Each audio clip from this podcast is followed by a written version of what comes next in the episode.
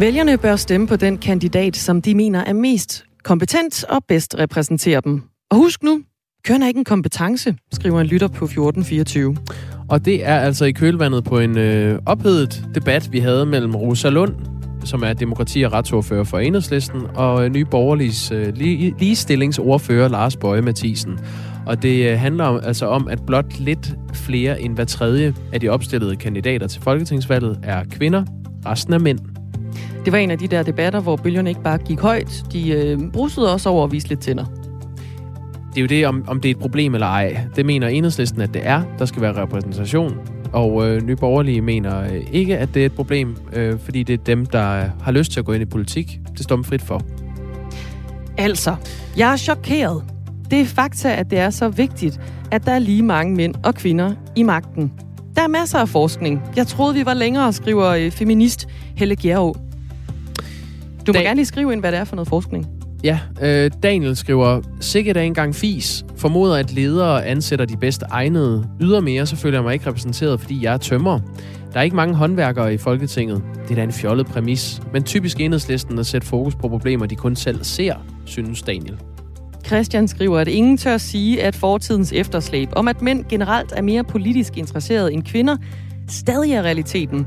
Måske kan det ændres, men jeg hører flere kvinder sige, at politik ikke rigtig interesserer dem. Det kan jo være en årsagsforklaring. Jonus, som lytter med fra Birkerød, skriver, vi har ligestilling, når det kommer til muligheder, men det er ignorant at tro, at vi skal have ligestilling ved udfaldet af folks, li- folks liv. Tak for alle sms'erne på den historie. Ja. I er fortsat velkomne til at skrive ind. Der kommer en fra Jan fra Helsingør. Selvfølgelig skal vi have lige mange kvinder og mænd på alle arbejdspladser, og selvfølgelig også opstillet. Godt, skal vi parkere den der? Jeg tænker, vi bliver nødt til at parkere den der, fordi der er også masser af andet, vi skal omkring. Det er der nemlig. Der er kommet en ny meningsmåling, Mm. Dagmar. Øhm, den er kommet i dag, og den er opsigtsvækkende. Forstået på den måde, at øh, Socialdemokratiet går øh, lidt tilbage igen. De står nu præcis til at få hver fjerde øh, stemme. Altså hver fjerde dansker vil stemme på øh, Socialdemokratiet. 25 procent. Øh, samtidig er Venstre stadig det næststørste parti med 14,7 procent af stemmerne. Og så er der en opsigtsvækkende ting. Ja, moderaterne. De stormer frem. Det er det De tredje er jo stormet parti. frem før, nu stormer de endnu mere frem. Det er det tredje største parti i den her meningsmåling. De får 9,2 procent af stemmerne. Sidste meningsmåling, der fik de 6,1 procent. Det vil sige, at de har fået over 3 procents point flere stemmer siden den seneste meningsmåling. 9,2. Og noget kunne blandt andet tyde på, at det er på bekostning af både øh, Danmarksdemokraterne og øh, det konservative Folkeparti. I hvert fald er de også gået lidt tilbage. Det konservative Folkeparti står nu til 7,7 procent af stemmerne, og Danmarksdemokraterne står til 7,4. Noget andet opsigtsvækkende, hvor de måske også godt kunne have taget nogle stemmer fra det Dansk Folkeparti. De ligger under spærregrænsen. 1,8 procent. Og Alternativet på 1,6 procent. Mm. Det er en, øh, en vild måling fra Analyseinstituttet Voxmeter, der er kommet i dag. Og øh, det er jo sådan med målinger, de kommer øh, sådan med få dages mellemrum for tiden, og øh, de viser jo svingende resultater, så alt skal tages med statistisk usikkerhed. Men måske tegner det et billede af, at Lars Løkke Rasmussen i den grad har vind i sejlene, sejlene over hos øh, Moderaterne. Og det er jo derfor, både rød og blå blok øh, afkræver ham svar på, hvem peger han på som statsministerkandidat. Og det bliver vi klogere på lige om lidt. Ja, vi gør nemlig så. Fordi øh, vi skal nemlig tale med øh, ja, Jakob Engel Schmidt, som er sekretariatsleder og spidskandidat i Nordsjælland for øh, Moderaterne. Og de skal også svare på en kritik fra øh, Simon Koldrup, der kom i går om, at Lars Løkke Rasmussen han er en fedt spiller i forhold til det her med, at han ikke vil pege på øh, nogle af kandidaterne lige nu. Ja, og vi havde konservativs politisk ordfører Mette Appelgaard med øh, tidligere på morgenen. Hun mener også, at det er på tide, at Lars Løkke Rasmussen kommer ud af busken. Nu siger jeg, at vi bliver klogere på det. Det er det, det er jo ikke givet. Det kan jo godt være, at Jakob Engel Schmidt kommer til at sige følgende. Vi peger på noget og ikke på nogen. Det er en lille forudsigelse, jeg har. Jeg glæder mig til at høre, om jeg får ret. Eller de peger på nogen efter krydsene er blevet sat. Det kan også godt være lidt. Vi må se, hvad han svarer. Det er om 10 minutter. Lige nu skal vi videre til en øh, anden sag, der fylder meget i mediebilledet i dag. Formanden for Liberal Alliance, Alex Vanopslag, havde først og fremmest givet forkerte oplysninger, da han søgte om at få en folketingslejlighed. Tidligere der havde Alex Vanopslag boet i en lejlighed i Vandløse. Så søgte han om en folketingsbolig, fordi han oplyste, at han havde CPR-adresse i Struer. Og det betyder, at partiformanden flyttede direkte fra Vandløse til folketingsboligen i København. Og dermed så har han ikke boet i Struer, hvor han ellers havde registreret sin bopæl. Det er noget information beretter om i dag. Bente Halund er jurist og rektor for Folkeuniversitetet. Godmorgen. Godmorgen. Hvorfor er de her nye oplysninger vigtige i sagen? De er vigtige, fordi at man øh, som en betingelse for at få en gratis folketingslejlighed og tilskud til dobbelthusførelse, så kræver det, at man har sin bopæl uden for Sjælland. Det står i reglerne fra Folketingets administration, som de folketingsmedlemmer, der vil, der vil udnytte de her fordele, de skriver under på. Øh, og han har ikke på noget tidspunkt øh, haft øh, hvad skal man sige, bopæl i Jylland, selvom han har flyttet sin folkeregisteradresse, og han ikke flyttet derover. Øh, så det er det nye i sagen i forhold til, til de tidligere oplysninger, der har været fremme. Mm. Og hvorfor burde han vide bedre, som du ser det? Fordi det står ret klart og tydeligt i de regler øh, fra, fra Folketingets administration, som man skriver under på, når man får en folketingslejlighed. For det første, at man skal have sin bopæl uden for Sjælland, øh, og man skal opretholde sin bopæl uden for Sjælland for at få, øh, hvad skal man sige, det er jo en ekstra bolig, som, som folketingsmedlemmer fra provinsen får stillet gratis til rådighed, for at det skal være nemmere for dem at udføre deres folketingsarbejde. Så det her det er et spørgsmål om, at Alex Vanopslagh, han har fået nogle regler stukket i hånden, som han ikke har læst? Ja, det siger han jo selv, øh, at han ikke har læst dem. Han har bare skrevet under på dem, uden at læse dem. Det kan man jo så spørge, om det er en god idé at øh, gøre det på den måde. Øhm, Information har jo tidligere beskrevet, at Alex Vanopslagh har fået en gratis folketingsbolig i København, fordi han havde den her adresse uden for Sjælland, altså i Struer. Og samtidig ja. så havde han fået et øh, årligt skattefrit tilskud på 30.000 kroner. Øh, noget, som han jo ikke har været berettiget til, fordi han kun opholdt sig et sted mellem 60 og 80 dage i den her lejlighed i Struer, hvor han havde sin øh, folkeregisteradresse. Øh, han er blevet pålagt at betale de 30.000 kroner tilbage for den dobbelte husførelse. Kan der komme, komme andet retsligt opgør i den her sag? Altså, det, det kan jeg faktisk ikke sige noget om. De her regler er jo nogle, det er jo ikke sådan øh, strafferegler, der står i straffeloven. Det er jo nogle regler, som Folketinget, altså i princippet ham selv, jo selv har vedtaget og sagt, det det er de øh, goder, vi vil, øh, vi vil stille til rådighed for vores øh, politikere, der er valgt i provinsen. Så altså, jeg kan ikke forestille mig, at der kommer andet end en straf fra vælgerne øh, ud af det. Og som han selv siger, øh, han er flov over det. Øh, og det kan jeg da godt forstå. Øh, det, det smager jo af, at man har, øh, at man har, har sagt, at man flytter til Jylland, selvom man bare flytter sin folketings folkeregisteradresse derover, og så er han ikke selv flyttet derover på noget tidspunkt. Bente Halund, tak fordi du var med. Det var så lidt. Jurist og rektor for Folkeuniversitetet. Og det skal lige siges, vi har selvfølgelig også øh, kontaktet formanden for Liberal Alliance, Alex Vanopslag, som er hovedpersonen i hele den her misære, men han havde altså ikke mulighed for at stille op til et interview her til morgen. Nu beder vi om et fornyet mandat. Mandat på Radio 4 dækker Folketingsvalget. Og derfor har jeg i dag meddelt hendes majestæt dronningen, at der udskrives valg til Folketinget. Med skarpe politiske analyser og kontante spørgsmål. Hvordan er det at træde ind i en valgkamp, hvor I ikke står så sikkert? Det er hele ideen om en midterregering blev skudt ned af Blå Blok, men i virkeligheden også af Enhedslisten og SF. Lyt til mandat i dag kl. 11.05. Radio 4. Vi giver dig valget. Du sætter krydset. Berlingske bringer nye øh, detaljer om øh, tiltalen mod den hjemsendte chef for Forsvarets efterretningstjeneste, Lars Finsen. Øhm, det er opsigtsvækkende. Det er især oplysninger om et internt opgør i FE, Forsvarets efterretningstjeneste, om uh, tapningen af kommunikation i kabler, som den hjemsendte chef ifølge den her tiltale skal have røbet over for sin nærmeste, en ven, og så to journalister. I, øh, I den tiltale, der er mod ham, er der seks øh, påståede lovovertrædelser ifølge Berlingske. To af dem drejer sig om samtaler med øh, Lars Finstens egen mor, som er 84 år gammel. Mm. Øh, angiveligt skulle det her handle om, at Lars Finsen har talt om uenigheden i Forsvarets efterretningstjeneste om et samarbejde med den øh, amerikanske efterretningstjeneste NSA. En whistleblower i øh, Forsvarets efterretningstjeneste gik så til tilsynet med efterretningstjenesterne med sin kritik, og så kom tilsynet så med en undersøgelse, som førte til, at øh, regeringen besluttede at sende hele ledelsen af FE hjem i øh, august 2020. Og det er efter det tidspunkt, efter hjemsendelsen af Lars Finsen, at han har talt med øh, to journalister. Og ifølge anklagemyndigheden gik han altså langt over stregen. Det er noget af det, Berlingske kan fortælle. Og vi vil rigtig gerne have øh, landet et interview på den her historie her til morgen, for lige at få den øh, foldet, foldet ud for dig. Øhm, det er endnu ikke lykkedes, vi arbejder videre, men du kan lige få et citat fra professor i strafferet Lasse Lund Madsen fra Aarhus Universitet.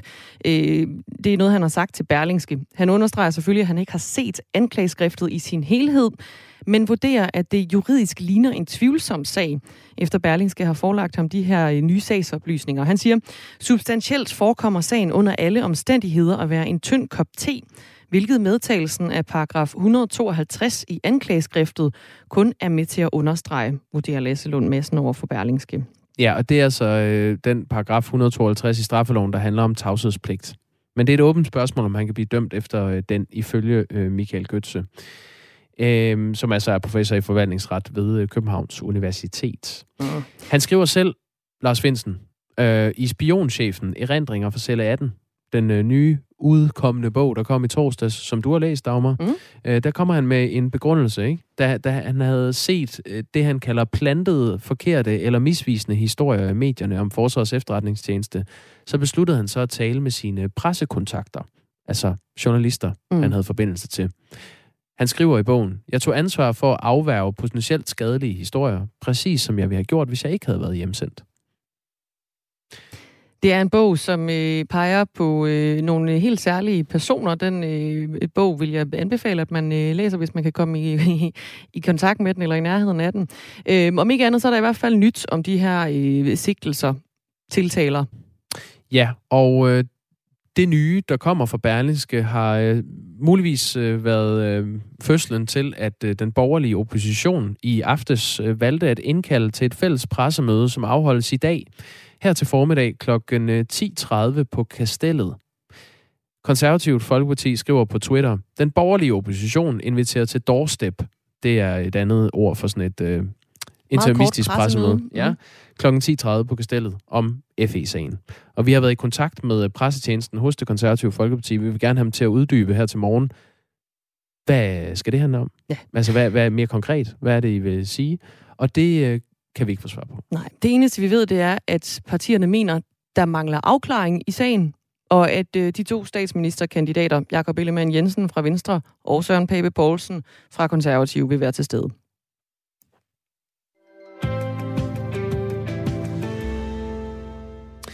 Lars Lykke Rasmussen er en fedt spiller, fordi han ikke har peget på en statsministerkandidat endnu. Sådan lyder det fra øh, Socialdemokratiets erhvervsminister Simon Koldrup, som øh, var med i et interview øh, her på Radio 4 i går. Stop fedtspilleriet og peg på den statsminister, du synes, der er den bedste til at lede Danmark igennem de usikre tider og den krise, vi er i lige nu.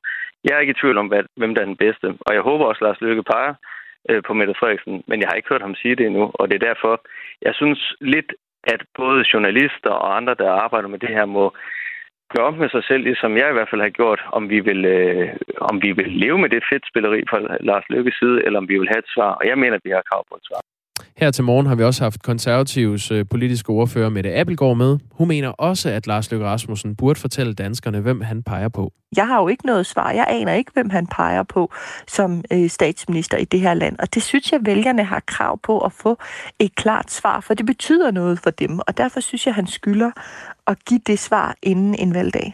Vi ville jo gerne have talt med Lars Løkke Rasmussen og hørt, hvad han siger til den kritik. Men han vil ikke selv øh, stille op til interview. Det vil du i stedet, Jakob Engel Schmidt. Godmorgen. Godmorgen, og Lars vil altid gerne stille op til interview, men sagen er, at vi er meget få mennesker i et lille parti, øh, der skal være mange steder på en gang. Så jeg er altså nødt til at skuffe dig med, at, at det ikke fordi jeg ikke vil have dig bare optaget andet sted. Efter ah, okay. den gamle Kasper Christensen regel og Søren Pind regel, så når man har sagt ja et sted, så aflyser man jo ikke og siger ja et andet sted, bare fordi der måske kommer et bedre tilbud. Det handler jo om, om at man skal kunne stole på, at vi overholder, overholder vores aftaler. Så det er bare lige før du fortæller i radio, at han ikke vil stille op, så er du nødt til lige at, at få at vide, at den opliner, jeg har talt med i går, sådan forholder det sig ikke. Nå, vi har ellers prøvet et par dage at få ham i tale, men han er, han er travlt optaget. Han er ude med... med ja, som I, I også ved, kører han rundt øh, med autocamper. og Ja. har, hvad hedder det, autocamper-aftaler rundt om i hele landet. Øhm, og nogle af dem inkluderer også lokale medier, lokale radio, lokale tv-stationer og andet. Så, men altså, hvis, hvis jeres morgenflade, øhm, øh, hvad hedder det, kan, kan hvad hedder det, bruge, bruge lidt, hvad hedder det, skarpe bemærkninger herfra, så Det kan vi jo. er Det er derfor, klar. vi har ringet Ja. til dig i stedet. Du er sekretariatsleder og spidskandidat i Nordsjælland for Moderaterne, skal jeg lige uh, titulere dig. Så er du placeret, Jacob Engelsmidt. Hvad siger du Tak, til, at uh, erhvervsminister Simon Koldrup fra Socialdemokratiet kalder det fedtspilleri, når Lars Løkke ikke vil pege på en statsministerkandidat? Jo, men, men, men det er jo lidt underligt. Altså, øhm, nu har Lars, jeg og resten af, af vores meget lille hold øh, gået rundt på Christiansborg i knap halvandet år, hvor ingen har anerkendt vores eksistens. Vi er mere eller mindre blevet ignoreret. Jeg tror ikke, Simon Kollerup sådan for alvor har inviteret os til en enkelt forhandling eller en kop kaffe. Og nu, nu er vi så blevet dem, man i hvert fald hos Mette Abelgaard og Kollerup snakker om. Altså, jeg glæder mig til, at vi bliver dem, man også snakker med. Øh, for der er behov for at gennemføre nogle ret markante løsninger for at, at, at sikre vores velfærdssamfund i fremtiden. Blandt andet nu her fremlagde vi en akut redningsplan for sundhedsvæsenet. Vi har fremlagt en ambitiøs vækstplan, og vi kommer også med, med mere konkret politik her i valgkampen. Og det, Det gør vi jo, fordi at vi, at vi tror, at danskerne, i stedet for hele tiden at tale om et håbløst personvalg, egentlig er mere interesseret i, at de politikere, de skal vælge, taler om substans. Det Og er, det efter, har vi gjort til vores adelsmærke det er efterhånden øh, svært at komme udenom jer, ja. både for, øh, for rød og blå blok. I er jo lige placeret i midten som, som lilla i Moderaterne. I en øh, måling, der kommer i dag fra Analyseinstituttet Voxmeter, står I til 9,2 procent af stemmerne. Øhm, bare lige kort, hvad siger du til det? Jamen, det, det er jeg utrolig taknemmelig for. Men, men altså, det er jo en måling, og det er en enkelt måling. Så altså, vi skal arbejde hårdt, det gælder alle vores kandidater, for at gøre os fortjent til den tillid og opbakning. Men jeg vil lyve, hvis jeg sagde, at jeg ikke var, var glad og stolt over, at, at så mange danskere går og overvejer at stemme på os. Men jeg Jo. håber også, det er udtryk for et skifte, at rigtig mange vælgere hellere vil høre politikere, der taler om, om løsninger og substans, i stedet for Altså de to citater, du havde med fra, fra to af mine gamle kollegaer, Simon og Mette, som jeg, jeg respekterer dem begge to højt, men det, det, er jo, det er jo nogle personborgerne spørgsmål. Der er jo ingen vælgere, der har lyttet til Radio 4 og hørt deres citater, der er blevet klogere på, hvordan Socialdemokraterne eller konservative vil løse inflationskrisen, sundhedskrisen eller energikrisen på baggrund af det, de taler om. De taler om personer, og vi vil egentlig hellere være med til at tale om, hvordan vi sætter løsninger i værk, der gør en forskel, og så bagefter finde ud af, okay, når der så er flertal på det, hvem skal så stå i spidsen for dem, når vi har aftaleret Men det at, at pege på en person viser også en retning, og det er jo det, der øh, sådan bliver, bliver kritiseret for både den ene og den anden fløj. Og vi får altså også sms'er allerede nu, øh, Jakob Engel Schmidt, mens vi taler med dig, at, at du, du det. taler udenom, at der er mange, der skriver. Hvorfor er det, I Jamen, ikke bare jeg peger ikke. på en øh, kandidat?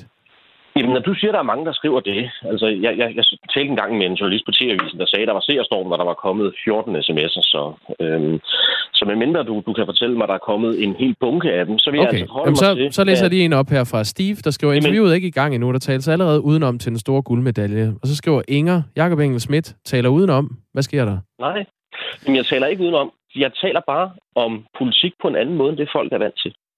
Jeg, øh, altså, jeg var direktør for Dansk Iværksætterforening, mens jeg drev et lille medie, der hedder Iværksætteren for mange år siden, før jeg blev politiker.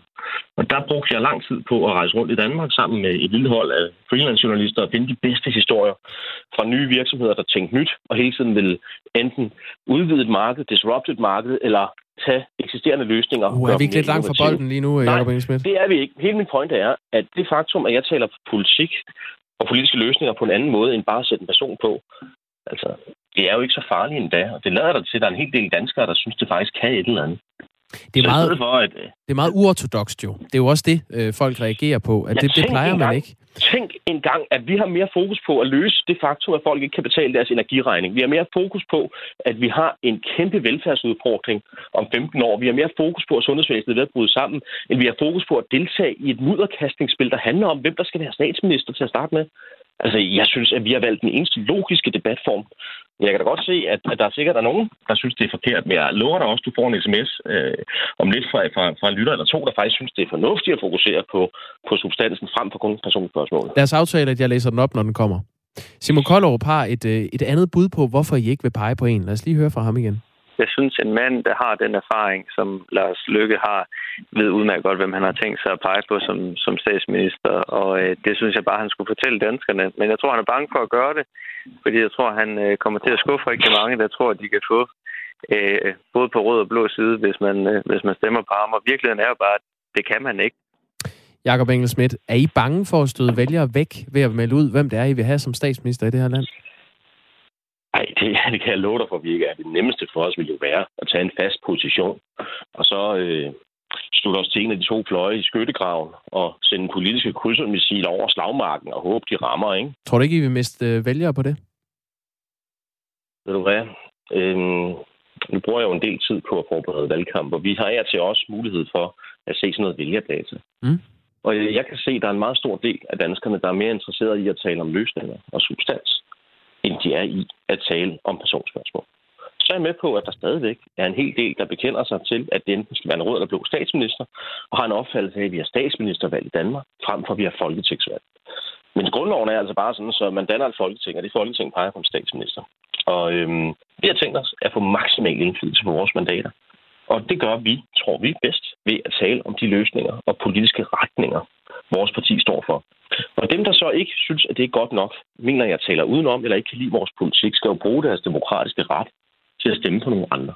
Men du får mig ikke til at undskylde for, at vi prøver at tale substans ind i den politiske debat, at vi fokuserer mindre på personspørgsmål, og vi derfor også siger, at vi vil pege på den person, der vil være med til at gennemføre mest af vores reformpolitik. Mm. Jeg synes, det er de tre eneste logiske parametre for et parti. At vi så tør gøre det som et nystartet parti, ser jeg sådan set bare som ekstra modigt. Så nej, vi er ikke bange. Men vi ved godt, at vi har sat alt på et bræt. Hvil, hvilke scenarier, Jacob Engelsmidt, øh, hvilke scenarier opererer I med? Altså, hvem, hvem hælder I mest til? Øh, hvilket Jamen, hvilket noget vi vil I helst om her i radioen. Fordi du, altså, jeg har netop sagt, at vi kommer til at støtte den kandidat, der vil være med til at øh, gennemføre mest muligt af vores politik og facilitere et bredt samarbejde. Og det ved jeg jo ikke, hvem er endnu før eftervalget.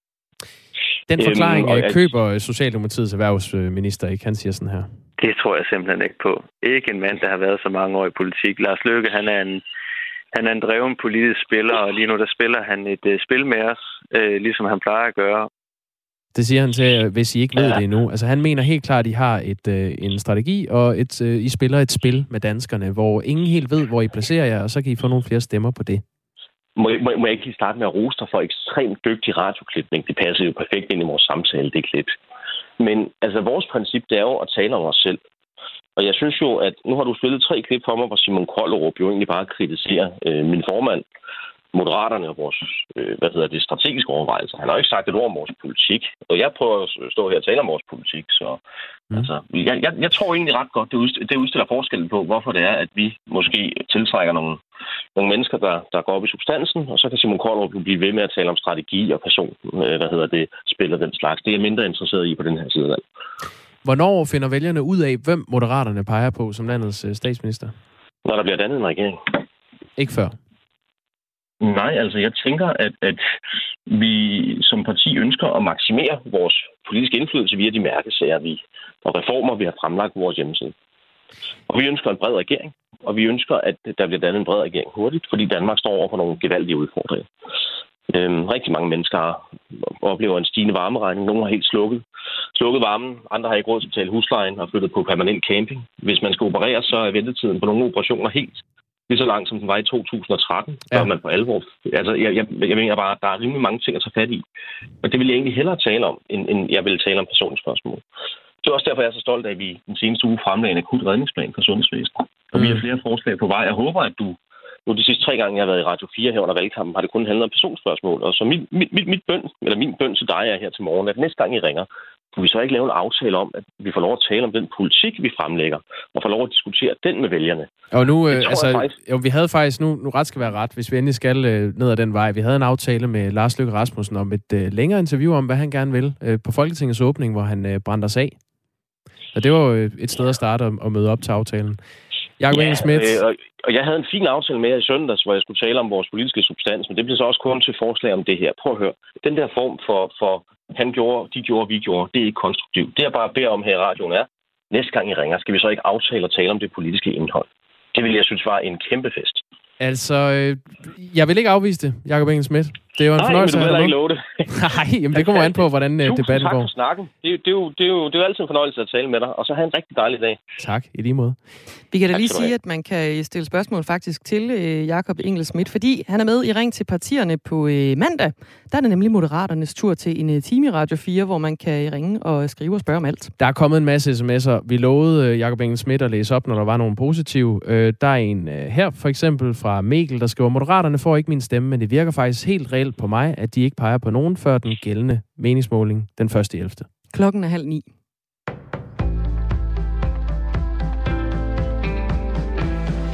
Og jeg starter også ud med Moderaterne, for Moderaterne står nemlig til at blive det tredje største parti. Det viser en ny meningsmåling. Partiets opbakning er vokset markant siden valget blev udskrevet. For bare en måned siden, der lå partiet under spærregrænsen med 1,8 procent af stemmerne. Men i den nyeste måling fra Voxmeter, der er foretaget for Ritzau, så står partiet til at få 9,2 procent af stemmerne, hvis der var valg i morgen. Og det giver altså partiet 17 mandater. Og det gør Moderaterne til målingens tredje største parti, kun overgået af Socialdemokratiet og af Venstre. Målingen viser desuden, at Rød Blok lige nu har et markant forspring med 87 mandater, mens Blå Blok står til at få 71 mandater. Men ingen af blokkene har altså, øh, kan altså tælle til de 90 mandater, som giver et flertal. Socialdemokratiet er også åbne for at forbyde rockergruppen Satudara. Radio 4 har tidligere på ugen fortalt, at en samlet blå blok vil forbyde banden, hvis partierne får magten efter valget. Og Socialdemokratiet vil også gerne se på et forbud, det siger partiets retsordfører Bjørn Brandenborg. Vi er meget villige til at, at gå langt for at sørge for, at øh, vi får bekæmpet øh, banderne, og med et forbud af øh, hvis, med for eksempel Sasudara, jamen det vil betyde, at, at øh, banden har og har øh, svære vilkår for at udøve deres kriminalitet, og det vil vi selvfølgelig gerne, øh, gerne øh, være med til at sørge for, at de har. Sidste år blev banden Loyal to Familia forbudt ved højesteret. Flere vælger fællesrum og fælles spisning til. En ny kortlægning fra Institut for Byggeri, By og Miljø ved Aalborg Universitet viser nemlig, at bofællesskaber bliver stadig mere populære. Ved udgangen af sidste år var der flere end 400 bofællesskaber i Danmark med ca. 10.000 boliger. Og det er især seniorbofællesskaber, der vinder frem. Det siger projektchef Stig Hesselund fra Realdania, som har støttet kortlægningen. Der er mange, der, der bliver drevet af sådan noget som, som, at, som at bo mere bæredygtigt, øh, dele mere. Og så, så handler det meget om at have nogen og, og, og opsøge det her lidt uforpligtende hverdagsfællesskab øh, sammen med. Og, og det, er jo, det er jo det, som vi i, i Realdania kan se, at, øh, at det i hvert fald for seniorerne kan være med til at højne livskvaliteten og forebygge ensomhed. Af de 400 bofællesskaber, der var i Danmark ved udgangen af sidste år, så er de 235 bofællesskaber for seniorer. Og så vender vi os mod et par nyheder fra udlandet, for Ruslands hær gør klar til at evakuere civile fra byen Kherson i det sydlige Ukraine.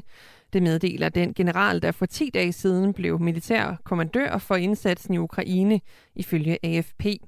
Generalen siger, at angreb fra Ukrains side udgør en direkte trussel mod indbyggernes liv.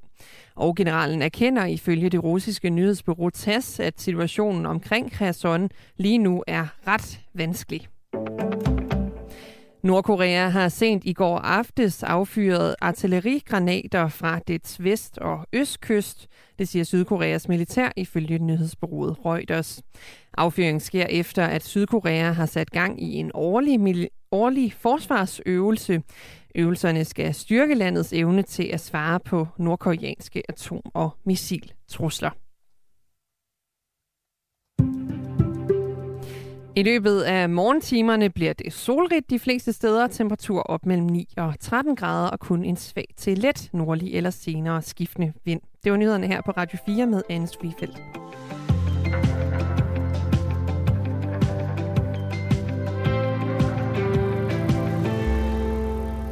Vores sms'er er ikke en stor bunke. Vel, han sagde, mange danskere vil... Øh, ah, vel, sagde han, at mange danskere vil noget over midten, står der i en sms. De står til 9 procent af stemmerne. Hvor mange procenter har radikale som det andet midterparti i samme måling? Hvis ikke at facit af deres procenter nærmer sig 50 procent, så er det ikke længere mange danskere. Det skriver Steve på sms'en. Altså, sms'en er øh, øh, totalt øh, polariseret efter det interview, vi lige har lavet med øh, sekretariatsleder og folketingskandidat for Moderaterne, Jakob Engel Schmidt, som var med til at svare på øh, de anklager om fedtspilleri og lurepasseri, som kommer både fra øh, rød og blå blok rettet mod Moderaterne og Lars Løkke Rasmussen. Øhm, Daniel skriver, jeg synes, Jakob Engel Schmidt kører en ek- ekstrem arrogance. Hvorfor ikke bare melde ud? Der må være en forståelse for, at vælgerne ved besked, ellers kan ens stemme være spildt. Mm, Stefan skriver også, at, at ja, vi skal lade være med at ringe til ham igen. Han er ikke så vild med øh, Jakob Engel Schmidt. Nej, men der er også nogen, der er. Ja, kan vi ikke tage Øhm, nogle af dem også? Jo, øh, Dennis skriver, at det er skuffende, at vi her på Radio 4 bruger tid og ressourcer på et spørgsmål, som er så ligegyldigt. Hvis I ikke har tænkt jer at spørge ind til deres politik og de løsninger, deres parti kan tilbyde, så bør I ikke spille længere tid på at interviewe Moderaterne. Ditte skriver, fedt at moderaterne taler politik, og de emner, der virkelig bekymrer os danskere. Side er ikke så vigtigt, bare de kommer med løsninger og friske syn på løsninger af vores problemer lige nu. KH Ditte. Bruno skriver, Lars Lykke stemmer øh, på den, hvor han får det meste af sin politik gennemført. Det finder han nok først ud af efter valget. Hvad er der forkert i det? Hot take fra Bruno. Øhm, Anne skriver så enig med moderaterne. Det må være politikken, det drejer sig om. Vi har store problemer, som jeg også selv har dækket. Jeg skifter parti til moderaterne. Vi kan sige, at Jakob Engel Schmidt er øh, efter planen med her på Radio 4 igen på mandag. Ja. Øh, når det er moderaternes tur til at være, øh, have en time på Radio 4, hvor man kan ringe og skrive og spørge om alt. Det er mellem klokken 9 og 10, øh, som altid. Og der har han jo så mulighed for at tale politik, den gode øh, Jakob Engel Schmidt. Absolut, og det er selvfølgelig, fordi valgkampen den er i øh, fuld gang overalt i Danmark.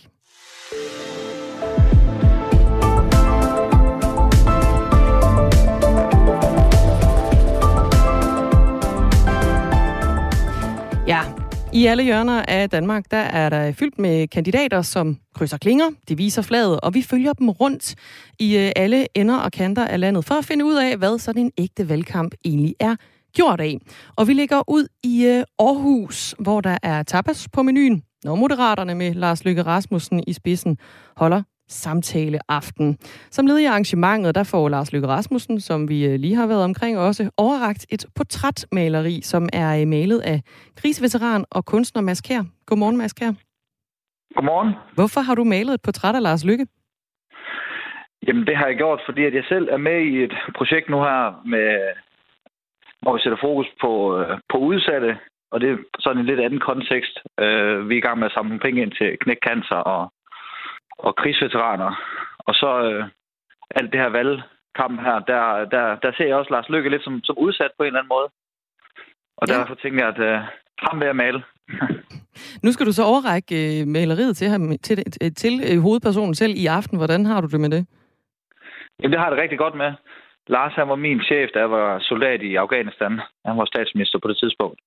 Og øh, jeg synes han er skide nice. Jeg kan pisse godt lide Lars. Ej, så bliver det øh, garanteret en øh, super god aften, Mads Kjær. God fornøjelse. Jo, tak skal du have.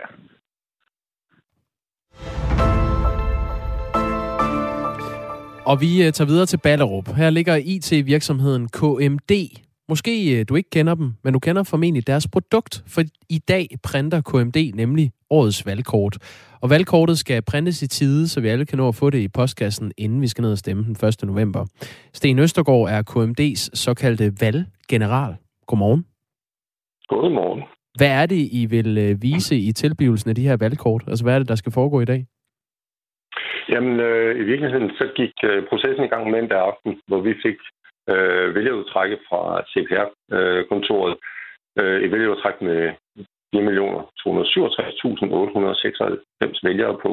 Og det læser vi så ind i vores systemer øh, med henblik på to ting. Øh, det ene, øh, og det er det, der står for nu, det er at hvad hedder det, danne en, en, en printfil, så vores printcenter kunne gå i gang med at printe de her valgkort og kuvertere dem og få dem videre distribueret til PostNord, så de kan nå at blive bragt ud inden de her fem dage før valget. Så det er det, der foregår nu. Den printproces, den gik i gang tidligt øh, tirsdag morgen, og der er så bliver arbejdet for fuld tryk nu, og så frem til og med søndag, som er sidste dag, inden vi skal være færdige med at aflevere. Hvor mange øh, valgkort var det, I lavede en gang til? Øh, 4.267.896. Og det er det, man kalder hovedkørselen. Øh, vi får en lille supplementskørsel syv dage før valget, hvor der kommer danskere bosat i udlandet med, og hvis der er sket dødsfald indimellem, så kommer der en korrektion der også. Men øh, derfra så er det kommunerne selv, der vil lige holde de valglister, som, øh, som ligger til grund for registreringerne på valgdagen. Det er vel ret vigtigt med sådan nogle valgkort, at man ikke kan forfalske dem. Øh, hvilken sikkerhed er der omkring det? Jeg tror, den bedste sikkerhed, man kan give, det er, at et valgkort Øh, det er jo egentlig bare en, øh, en identifikation, som du bruger, når du møder op på, på afstemningsstedet. Og du kan jo også bruge et øh, sygesikringsbevis, hvis du skulle have glemt det. Men der ligger jo en kontrolinstans i, at de tilforordnede, de skal jo stille kontrolspørgsmål om din fødselsdato, fordi det fremgår ikke af valgkortet. Der står et vælgernummer, men øh, din, øh, dit CPR-nummer eller din fødselsdato fremgår ikke. Så dermed er man i virkeligheden garanteret mod, hvis nogen skulle kopiere øh, et valgkort og få det til at ligne så kan man ikke bruge det alligevel, for man vil blive mødt af et øh, kontrolspørgsmål. Sten Østergaard er general, en øh, valggeneral hos KMD, som altså i dag printer årets øh, valgkort. Tak fordi du var med. Og så skal vi til øh, Fyn, nærmere bestemt Assens. Strøjersamlingen, der består af 100 gamle biler og nye biler. De ligger nemlig hus til en valgdebat i aften. Og Jørgen Strøjer Hansen er grundlægger. Hvorfor skal et øh, bilmuseum lægge hus til politik? Jamen, jeg synes, det er ret vigtigt, at vi får en debat her nu før valget, og øh, derfor vil vi gerne lægge øh, lokaler til. Og øh, vi har besøg af vores øh, fire folketingskandidater, der søger om at blive, komme i Folketinget, og det er Joachim Hoffmann fra Konservativ, det er Venstre, Pia Opper Madsen, og øh, Sara Emil Boring fra Socialdemokratiet, og øh, Lis Møller fra SF. Og øh, vi forventer en rigtig god debat her i aften. Vi bliver nok cirka 100 mennesker, der har tilmeldt sig. Og, øh, og så håber vi, får lidt mere belyst, hvad de kære folketingskandidater står for, og øh, hvad de vil gøre for at forbedre vores samfund. Får du en uh, rolle til debatten i aften? Undskyld, hvad sagde Får du en rolle til debatten i aften? Ja, jeg skulle så være lidt øh, styre slagets gang. Ja. Så det glæder jeg mig til, for der kan jo blive lidt hæftig debat måske. Og øh, jeg håber, vi får en rigtig gode spørgsmål for salen, så vi kan få diskuteret, hvad der er op og ned. Jeg synes, det har været lidt tvivlende med de indledende manøvre her med, med vores kære kandidater til Folketinget, de er lidt vævende. Jeg vil gerne have, at der var lidt mere koncentration om det, de siger. Så det glæder vi os til, om der kunne blive lidt mere klar linje, hvad de ønsker hver især for deres parti. Jørgen Strøger Hansen, helt kort her til sidst. Du er jo en vidende mand, når det kommer til øh, biler. Du er grundlægger af Strøger-samlingen med 100 gamle og nye biler. Øh, øh, hvad for en type bil er hver af de tre statsministerkandidater, hvis du skulle skyde fra hoften? Ja, man må ikke de skal have en Mercedes eller en BMW? Det er jo sådan nogenlunde det foretrukne ministerbiler fremadrettet, så må ikke de skal have sådan en hver, når de nu bliver minister forhåbentlig. Det er smukt, Jørgen Strøger Hansen. Tak for det, og god fornøjelse i aften. Nu vender vi os mod øh, nyt i sagen om øh, Lars Finsen, den hjemsendte spionchef for Forsvarets efterretningstjeneste. Berlingske kan fjerne lidt af sløret, øh, der er ligget over den tiltale, øh, der er imod ham. Ifølge Berlingske, så er øh, Lars Finsen anklaget for at have røbet oplysninger om et internt opgør i Forsvarets efterretningstjeneste, som handler om øh, overvågning af blandt andet mails og telekommunikation i kabler. Lars Finsen skulle have røbet det over for øh, sin mor, som er 84 år gammel, sin bror, sin kæreste, en nær ven og så to journalister. Det skulle han have gjort, mens han var hjemsendt fra august 2020 til december 2021, hvor han altså blev anholdt i øh, Kastrup Lufthavn. Og øh, det ved man, fordi man har overvåget ham, altså hvem han har øh, talt med. Det interne opgør i Forsvarets efterretningstjeneste handler om en øh, whistleblower, som optog kollegaer omtale øh, det engang hemmelige kabelsamarbejde mellem øh, Danmark og USA, efter personen gav op, de her optagelser til tilsynet med efterretningstjenesterne, som så gik ind i sagen. Sten Schamburg Møller er professor i Jura på Syddansk Universitet og med os nu. Godmorgen. Ja, ja godmorgen. Hvad er det opsigtsvækkende for dig at se i det her berlingske, øh, kan jeg fortælle nu? Jeg, jeg, jeg, jeg ved simpelthen ikke, om der er noget særligt opsigtsvækkende i det. Altså, det mest opsigtsvækkende er vel, at, at der, når der var tiltale efter den hårde øh, tavshedspligtsparagraf, altså 1909 der med, med øh, statshemmeligheder og sådan, og så virker det jo til at være noget mere beskeden. Øh, og, og at der har så muligvis været nogle nogle, hvad kan man sige, små overtrædelser altså i forhold til, til nært så, som man selvfølgelig ikke må sige noget til, men de er jo langt fra at stille, øh, øh, hvad hedder det, at stille oplysninger til russerne eller til kineserne. Eller. Sten Schaumburg Møller, jeg vil lige bede dig om, øh, det lyder lidt underligt, men at, at svinge din telefon over hovedet, det giver nogle gange en bedre forbindelse. Vi har en lidt ulden lyd ja, på dig, ja. skal jeg fortælle dig. Ja, det er fint. Ja, øh, tak skal du have. Det her kabelsamarbejde... Ja, ja, men det er muligvis bedre, hvis du kan... Jeg ja. ved ikke, om du befinder dig et sted, hvor du kan gå hen til et vindue eller et eller andet også, men øh, vi prøver. Jeg står nu ude, ja. Du står udenfor, okay, så kan du ikke gøre mere. Ja. Det her kabelsamarbejde mellem Danmark og USA har været kendt i offentligheden siden 2014. Det kom frem i uh, Edward Snowdens læk, som Information skrev om dengang. Ja. Lars Finsen er tiltalt ja. efter paragraf 109 om læg af statshemmeligheder med en strafferamme på 12 år, så er han uh, tiltalt efter paragraf 152, som handler om embedsmænds tavshedspligt, som har en væsentligt uh, lavere strafferamme. Ja. Ifølge Berlingske fylder paragraf 152 meget i den her tiltale mod øh, Lars Finsen, og at han i første omgang kun var anklaget efter den hårde paragraf 109. Indikerer det noget for dig, at øh, den her paragraf 152 er skrevet ind i øh, tiltalen? Øh, at det kunne jo antyde, at, øh, at den hårde paragraf, måske, at, at det var, altså, at det simpelthen var at skyde med øh, alt for store kanoner. Øh, og der kan man jo sige, at den hårde paragraf giver forskellige muligheder. Det giver muligheder for en, en overvågning, som er foretaget. Det giver mulighed for at pålægge journalister vidnepligt og forskellige ting. Så det er selvfølgelig en dej, noget dejligt at have i arsenalet. Men det ser ud som om, at de, altså, de virker til, at det har været sådan et overkill, altså et langt Øh, større kanoner, end, end man skulle bruge, øh, hvis der er tale om, at Lars Finsen i den her pressede situation, han jo har været, når han har været hjemsendt, altså har talt med nogen nærstående øh, om nogle af de ting, som han muligvis ikke burde have talt med dem om, men, øh, men jo langt fra, øh, fra de her alvorlige sigtelser, øh, som man opererer med til at starte med. Vi har jo kendt til det her kabelsamarbejde, som jeg sagde før, siden 2014 har det været øh, ude i offentligheden.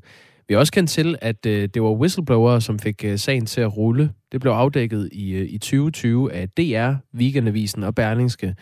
Så er der noget nyt i det, som Lars Finsen angiveligt har sagt til sin mor og bror og kæreste og to journalister? Det skal jeg ikke helt kunne sige. Det ser det ikke ud til, øh, at der er. Og det er jo klart, der er jo de her to spørgsmål. Øh, altså for det første, er det overhovedet noget, altså er det, er det overhovedet hemmelige oplysninger? Er det ikke bare nogen, der flyver rundt? Øh, og, og så for det andet, og det bliver sådan en lille smule mere øh, tydeligt, kan man sige, betyder det noget, at en autoriseret person, så at sige, siger det her?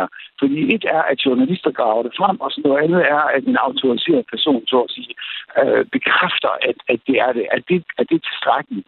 Øh, og jeg, jeg vil fortsat mene, men det er jo noget, en domstol skal vurdere, men jeg vil fortsat mene, at det bliver nede i nogle ret beskedende øh, hvad hedder det, øh, overtrædelser her, øh, sammenlignet med det, man startede med, altså der med 109 og statshemmeligheder og statens sikkerhed og sådan nogle ting.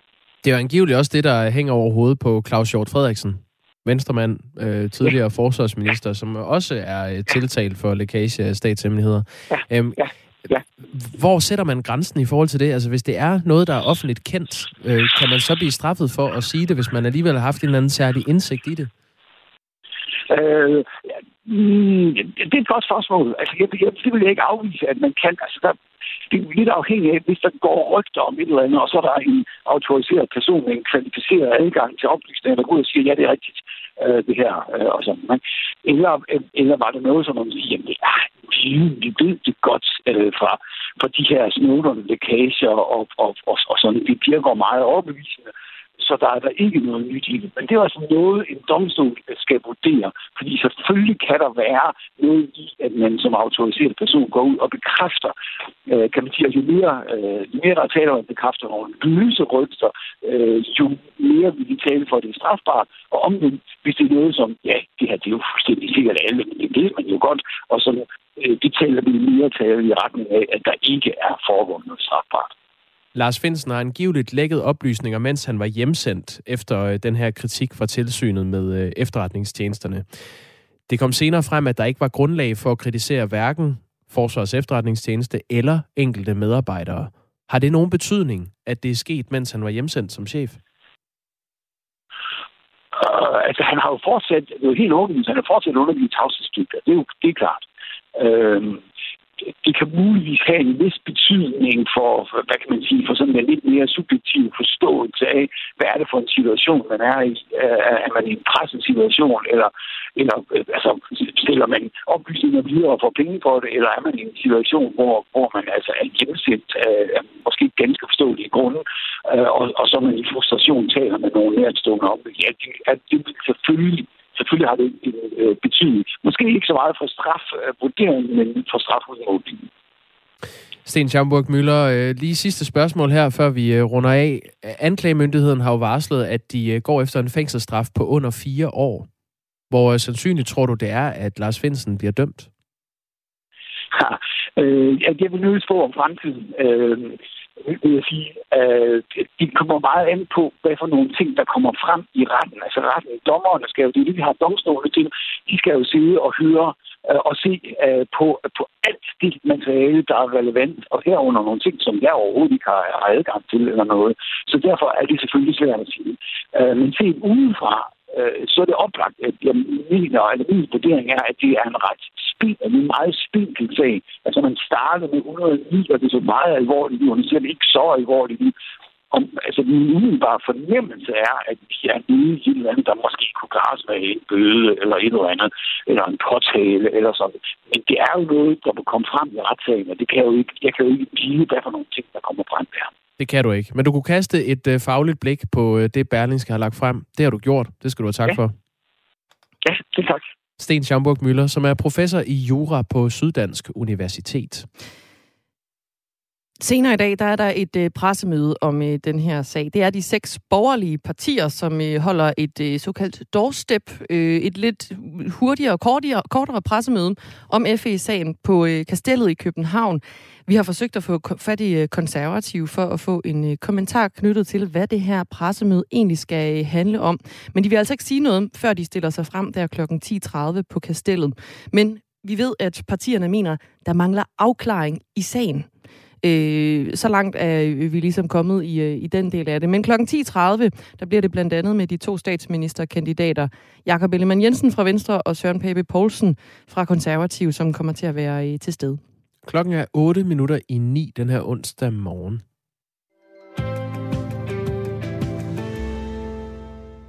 En ny evaluering fra NATO om det danske forsvar ligger lige nu klar i Forsvarsministeriet.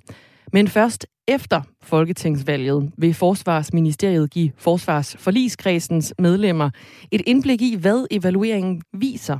Og det vækker kritik hos flere forsvarsordfører fra Blå Blok, der ønsker en offentliggørelse af rapporten nu. Men hvor stor betydning har det egentlig, hvornår evalueringen bliver offentliggjort? Til at svare på det, der har vi nu øh, Peter Ernst ved Rasmussen med. Godmorgen. Ja, godmorgen. Redaktør og stifter af Forsvarsnetmediet Olfi. Hvad får Forsvarsministeriet ud af at holde på evalueringen fra NATO om det danske forsvar? Altså det, der jo er mistanken, og, og det, som vi alle sammen forventer, det er, at der kommer en sønderlemmende kritik fra øh, NATO. Og der kan jo godt være en interesse for øh, Socialdemokratiet og regeringen i at holde den rapport øh, tilbage indtil efter Folketingsvalget, så vi ikke lige pludselig får øh, sort på hvidt fra NATO, at vi faktisk klarer det rigtig, rigtig dårligt på forsvarsområdet. Så det er jo i hvert fald mistanken, at der er et ønske om at vente med den debat indtil Folketingsvalget er overstået. Så ren og skær politisk strategi, men hvad er det, den kan øh, dække over af dårligdomme i forsvaret, den her evaluering? Ja, man kan sige, at den, NATO kom om den her rapport hvert andet år. Den seneste rapport den kom i oktober 2020, og der var en meget, meget hård kritik af Danmark, at vi ikke levede op til det, der hedder NATO's styrkemål. Altså, vi, vi leverer ikke det, vi har lovet NATO, og blandt andet skrev NATO, at fordi vi ikke leverer det, som vi har lovet, så er der andre lande, der må træde til i stedet for os. Og det er jo nogle ret øh, harske toner. Og siden da er det jo kun gået ned ad bakke, kan man sige. Øh, forsvarschef Flemming Lendfar har for måneder tilbage allerede øh, meddelt, at der er fem områder i det eksisterende forsvarsforlig, som ikke bliver øh, indfriet, inden at forliget udløber. Og siden da har vi så haft krigen i Ukraine, hvor man har forhøjet beredskabet, og man har presset forsvaret til det yderste. Og, og det betyder bare, at der er huller over hele linjen, og meget af det, som vi skulle have øh, implementeret til øh, her om halvandet år, det når vi simpelthen ikke. Mm. Og derfor er forventningen, at NATO igen vil sige, I er for langsomme, I leverer for lidt, I leverer for langsomt, og øh, ja, til at komme i gang. Evalueringen fra NATO bliver udgivet hvert år. Eller undskyld, hvert andet år hedder det. Øh, og rapporten den giver sådan et overordnet indblik i, hvordan det står til med de forskellige medlemslandes forsvar. Og der bliver øh, blandt andet set nærmere på ting som forsvarsudgifter, national forsvarsplanlægning og bidrag til internationale operationer og missioner. Fra NATO's side der er rapporten uklassificeret. Det vil altså sige, at den ikke er hemmelighedsstemplet. Men det er så op til de enkelte landes regering, hvorvidt øh, den vil offentliggøre rapporten eller ej. Øh, er regeringen i sin gode ret til at sige, at den ikke ønsker rapporten frem før valget? Ja, det er den jo, og øh, nu talte jeg jo med en række ordfører i går, blandt andet formanden for Folketingets forsvarsudvalg, det er Rasmus Jarlov fra de konservative, og han er meget kritisk over for, at man ikke lægger den frem og kalder det direkte udemokratisk, og han siger også, at han kan som formand godt bede om at få den frem, men det kræver, at, øh, at forsvarsudvalget retter henvendelse til forsvarsministeriet, som han siger, de har alle gode muligheder for bare at holde den til efter valget og sige, at det var slet ikke vores intentioner.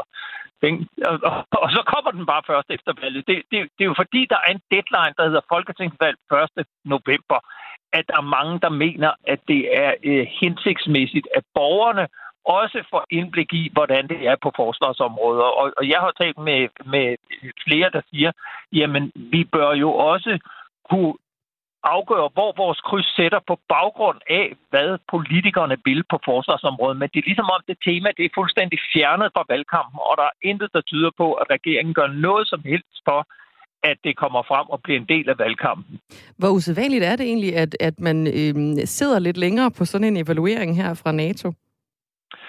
Altså, nu lige præcis i, øh, med, når det drejer sig om NATO-rapporten, så tror jeg ikke, at det er særlig, øh, særlig ofte, det sker, fordi den er, som du siger, nemlig uklassificeret. Det betyder, at regeringen kan bare lægge den frem, og det har, det har man jo gjort tidligere. Der har Forsvarsministeriet lagt den på Forsvarsministeriets hjemmeside, så alle kan læse med. Sagen er bare den nu, at øh, der er valgkamp, og, og det giver øh, en minister, der ikke ønsker den rapport frem, muligheden for at sige, nå, jamen den rapport skal selvfølgelig frem, men vi skal lige diskutere den i forligskredsen først. Der må man bare sige, at der sidder forligskredsen og siger, nej, få den nu ud. Selv Martin Lidegaard fra De Radikale vil også gerne have den rapport frem nu. Så det er øh, formentlig udelukkende bare forsvarsministeren og Socialdemokratiet, der øh, sørger for at holde den godt og grundigt øh, hemmelig indtil valget er overstået. Vi taler også tidligere på morgen med Venstres forsvarsordfører Lars Christian Lillehold, som ikke er tilfreds med, at Forsvarsministeriet ikke offentliggør evalueringen fra NATO her og nu. Jeg vil presse på, og min opfordring til forsvarsminister Morten Bødskov, det er at se nu lægge den rapport frem. Der er ingen grund til at gemme den til efter et folketingsvalg. Ja, han mener altså ikke, at øh, det her det kan gemmes til, til efter et valg. Afslutningsvis, Peter Ernst Rasmussen, øh, hvor uheldig er den her sag for regeringen, mener du? Jamen, i det hele taget er forsvaret en dårlig sag for regeringen, fordi regeringen bliver ved med at stå og sige, hvor godt danske soldater gør det, og hvor godt vores forsvar er. Men sagen er bare det, at forsvaret er udsultet og gennemhullet og mangelfuldt og nedslidt. Og, og der mangler på alle hylder, altså personel, våben, ammunition, køretøjer, bygninger.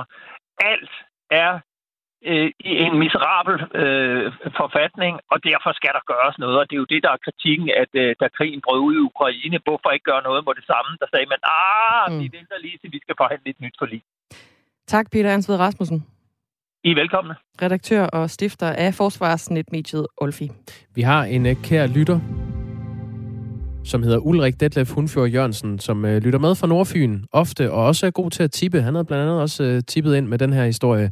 Han skriver nu på sms'en, det er netop nu, vi skal have den her rapport frem, så netop, øh, vi netop kan tage stilling til, hvem der vil være bedst til at håndtere forsvarets næsten totale sammenbrud. Dagmar, vi har øh, halvandet minut til øh, klokken 9. Ja.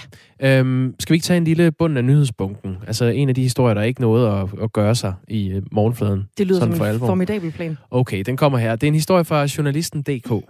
ja. Der skal nok have været en uh, politikken-læser eller to, der har fået kaffen uh, gal i halsen, da de læste en formulering, som havde snedet sig ind på tv-siden i uh, torsdagens avis. Ja. Sagen er den, at øh, Liberal Alliance har lavet en valgvideo med øh, Alex Vandopslag, der siger, hvad så er I der til sige hele sit hold til en sommerfest, og så ser man så Ole Birk og øh, Henrik Dahl stå og, øh, og, Og sippe deres en lille drink. Nu siger du sutte. Det, der stod ja. i avisen var, salen er tom, bortset fra Henrik Dahl og Ole Birk Olesen, der står i et hjørne og sutter Stefan Crepon på deres drinks. Hvad? Stefan Crepon? Stefan Er en Crepon person? er en, ja, det er en fransk øh, skuespiller. Nå? Og øh, der er ikke nogen på politikken, der lige kan forklare, hvor, hvorfor der står, at øh, Ole Birk og Henrik Dahl står og sutter ham på deres drinks. Der skulle have stået sutter don't på deres drinks. Okay, det er virkelig mærkeligt autokorrekt. Man kender godt autokorrekt, kan finde på at øh, omgøre ord, men det her, det er alligevel uden for kategori. De har været lidt i tvivl, om det var slang, øh, de ældre medarbejdere på politikken, men det var det ikke. Det var bare en fejl, og det er hermed undskyld for politikken. Klokken er ni.